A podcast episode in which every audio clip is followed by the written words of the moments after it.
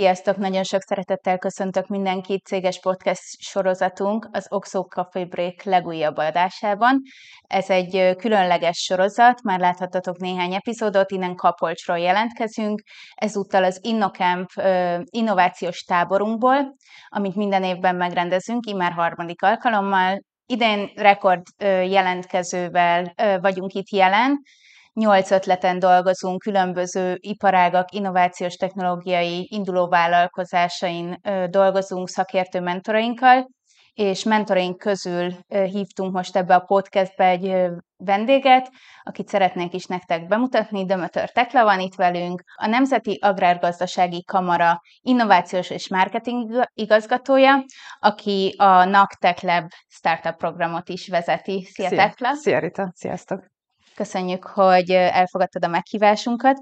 Mindenek előtt arra szeretnélek kérni, hogy egy picit tudnál le arról mesélni, hogy mi a te pályád, hogy kerültél bele a startup ökoszisztémába, és mi a mostani feladatköröd a Naktech Lab körül. 2016-ban kerültem a hazai startup ökoszisztémába, és kezdetben marketing és rendezvényes oldalról tudtam támogatni a csapatokat. Ért, értsük ezt úgy, hogy például különböző hazai és nemzetközi rendezvényeken való megjelenést tudtuk támogatni az adott startupoknak. Ezt követően egy kicsit így a stratégiai, irányba és a projekttervezési irányba fordultam át, és több tucat kezdeti fázisú startupnak a fejlesztésében vettem részt. 2019 óta pedig a Nemzeti Agrárgazdasági Kamaránál kezdtem el a Naktek programnál dolgozni, aminek azóta a vezetője is lettem. Ez, ez a program egy, az egyetlen olyan hazai program, amiben agrár startupokat tudunk fejleszteni, és az ő piaci validációjukat segíteni. Mindemellett itt is rengeteg olyan kihívással szembesülünk, ami ugye a, a piacnak az igényei alapján kapunk vissza, és ezekre a problémákra reagálni kell valamilyen új típusú fejlesztéssel.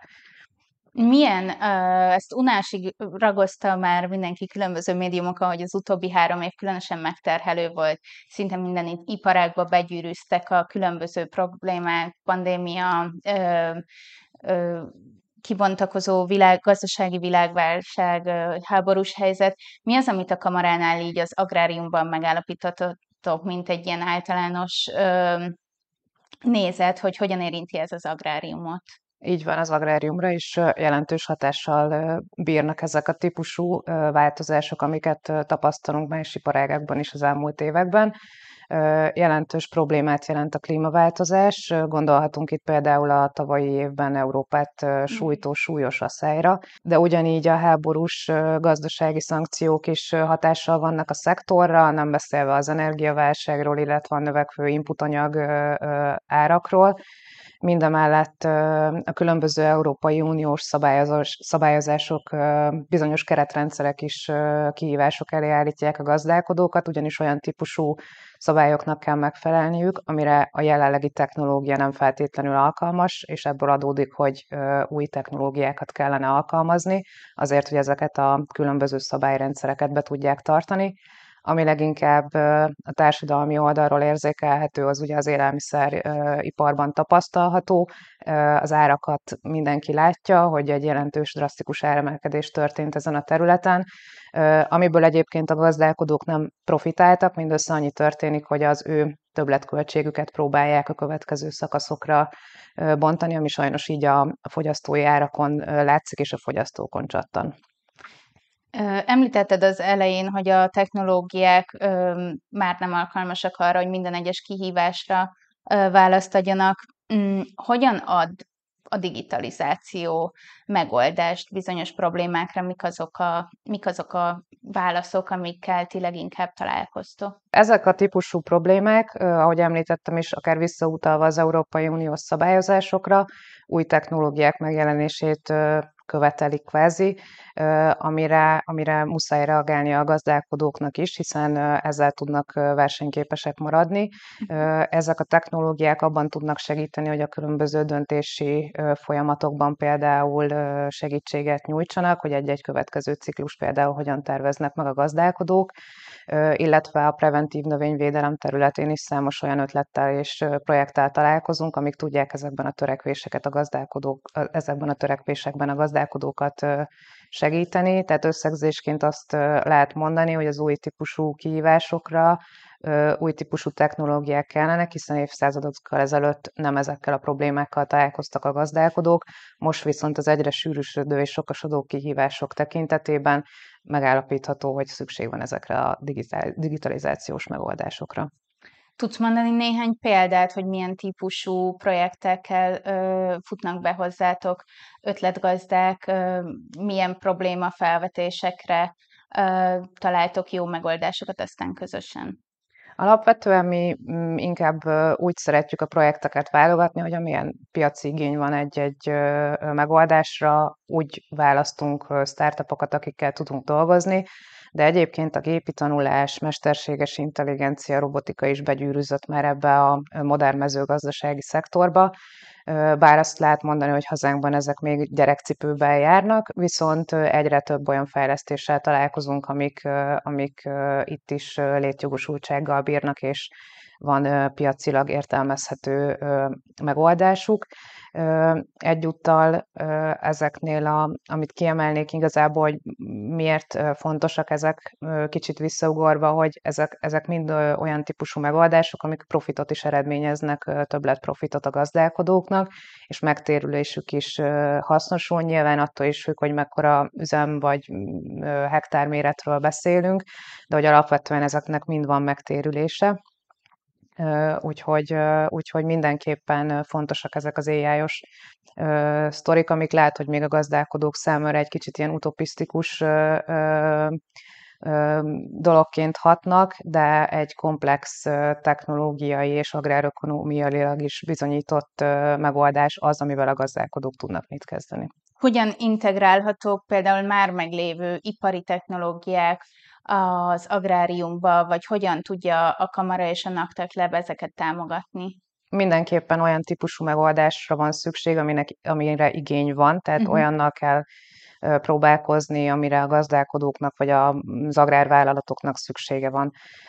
Pontosan ezt a vonalat követve építettük fel az inkubációs programunkat is, amiben nagyvállalati partnereinkkel fogalmazunk meg közösen olyan kihívásokat, amik mind őket, mind az ügyfeleiket, tehát a gazdálkodókat érinthetik, uh-huh. mert azt gondoljuk, hogy ezek a technológiák a leginkább rajtuk keresztül tudnak begyűrűzni a gazdálkodóknak az életébe, hiszen már van egy bizalom, egy kölcsönös bizalom, mint ö, ö, ügyfél a gazdálkodók oldaláról, ö, és azt látjuk, hogy ö, hogyha ők azt látják, hogy a nagyvállalat is ö, bízik ebben a ö, bármelyik megoldásban, akkor egy kicsit könnyebben át tudjuk mi is ezt, ö, ezt ö, rakni abba, abba kicsit zárkózott és ö, ö, szűk ö, konzervatív rétegbe.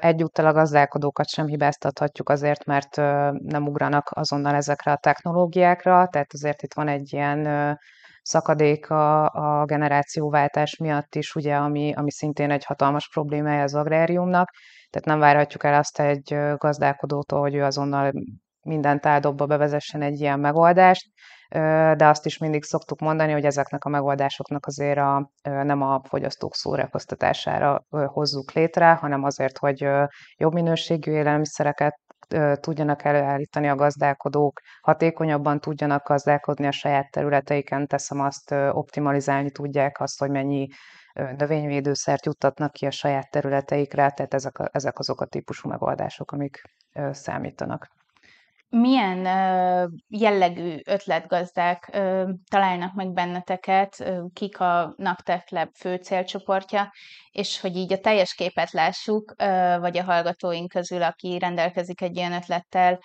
megismerjen benneteket jobban, mi az életútja nálatok egy akár különböző fázisban lévő startupoknak? Azt látni kell, hogy nálunk azért nem agrár háttérrel rendelkező csapatok vesznek részt, tehát többnyire nem rendelkeznek olyan piaci információkkal, amiket, a, amiket rá tudnak fejleszteni. Uh-huh. Tehát azok a fejlesztő csapatok, startupok, kutatók, akik velünk kapcsolatba kerülnek, nekik egy hatalmas, unikális segítség az, hogy az Agrárkamara szakértői tudják őket segíteni, akár növényvédelmi oldalról, állattenyésztésben, kertészeti oldalról, vagy élelmiszeripari oldalról, hiszen ezek azok az információk, ami alapján ők a fejlesztési irányaikat meg tudják határozni. Uh-huh. Tehát az egyik típusú segítség, amit mi tudunk nyújtani, az az, az agrár tudás, ez az agrárpiaci információknak a naprakész ö, ö, kamatoztatása tulajdonképpen, Um, Szoktunk a csapatoknak megjelenési lehetőséget is biztosítani egyébként, tehát aki már egy olyan fázisban tart, hogy kézzelfogható mondjuk hardveres terméke van, amit ki tudunk állítani egy olyan rendezvényen, ahol több ezer gazdálkodó megfordul, az mindenképpen nagyon nagy segítsége a, nem csak a csapatoknak, hanem a gazdálkodóknak is,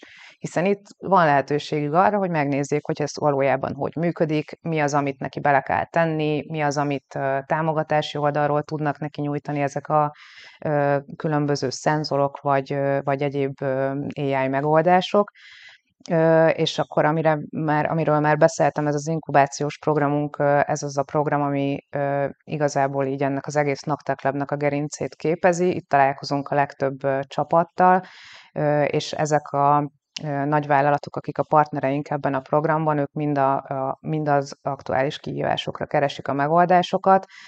Ezeknek a megoldásoknak a túlnyomó többsége szintén fejlesztői oldalról érkezik egyébként, mi pedig üzletfejlesztési, termékfejlesztési mentorokkal karöltve három hónapon át segítjük őket abban, hogy a nagyvállalat által kitűzött célokat együtt tudják teljesíteni, aminek mi reményeink szerint az, a remé- az az eredménye, hogy egy piacképes szolgáltatás kerül a gazdálkodók elé, vagy egy termék, amit aztán ők is készséggel tudnak használni. Tudsz egy, erre csak egy-két példát mondani, hogy például milyen ö, nagyvállalattól milyen mm, kihívás érkezett, ö, hogy egy picit belelássunk itt a részleteiben. Igen, abszolút. Hát több olyan piacvezető nagyvállalattal is dolgozunk, akiket szintén érint a korábban említett Green Deal nevezetű szabályrendszer. Most is vannak olyan kihívásaink, amik például az öntözés területén vannak, és meg kell egyúttal felelniük ezeknek a szabályrendszereknek. Mm-hmm. De ugyanolyan fontos kihívás például a talajjal kapcsolatos megelőzési, rongálási és megelőzési folyamatoknak a digitális valamilyen típusú megoldása, hiszen a talaj az, az a legfontosabb része a, a növénytermesztési folyamatoknak, illetve vannak a gép, gépekkel kapcsolatos traktor, combine vonalon is olyan típusú mechanikai megoldások, amiket várnak a nagyvállalatok, ami megkönnyíti nem csak a gépkezelőknek a munkáját, de mondjuk a környezeti terhelés is kisebb lesz ezektől a megoldásoktól, legalábbis ezt várjuk tőle. Szántóföldi növénytermesztés és élelmiszerfeldolgozás területén is rengeteg kihívás van, akár gondolhatunk itt a kiszűrésére azoknak a, a hibás termékeknek, amik nem kerülhetnek mondjuk egy fogyasztó elé, vagy kukorica szentóföldi növénytermesztés területén tőszemlálás, ami egy elég specifikus dolog. Uh-huh. Úgyhogy elég sokrétű kihívás az, amivel találkozunk, és hát nagyon reméljük, hogy megtaláljuk rá azokat a fejlesztőket, akik tudják hozni ezekre a megoldásokat.